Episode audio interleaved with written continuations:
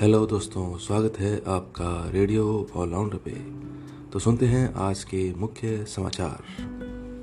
U N H R C में कश्मीर का मुद्दा उठाया पाकिस्तान ने। भारत ने की कड़ी आलोचना पाकिस्तान और इस्लामिक स्टेट की। भारत ने कहा, पाकिस्तान एक नाकाम देश है। सत्तर साल बाद फिर हो सकता है एयर इंडिया टाटा कंपनी का। हरियाणा के सीएम खट्टर अस्वस्थ। अब पोस्टपेड से प्रीपेड सिम करने से केवाईसी अपडेट की ज़रूरत नहीं होगी। गुजरात मंत्रिमंडल में शामिल हो सकते हैं नए चेहरे। टाटा पावर का शेयर सत्तावन रुपये का एक साल में हो गया एक सौ तैतीस रुपये का। टाइम मैगजीन की सौ सबसे प्रभावशाली लोगों की सूची में नरेंद्र मोदी, ममता बनर्जी और अदार पूनावाला शामिल।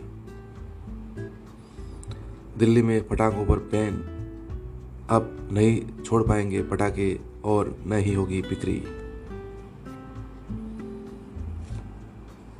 अब नई सिम लेने के लिए जल्द ही भरना होगा डिजिटल फॉर्म।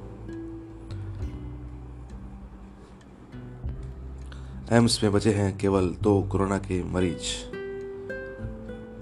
उदयपुर बना दुनिया का सबसे दूसरा सुंदर शहर।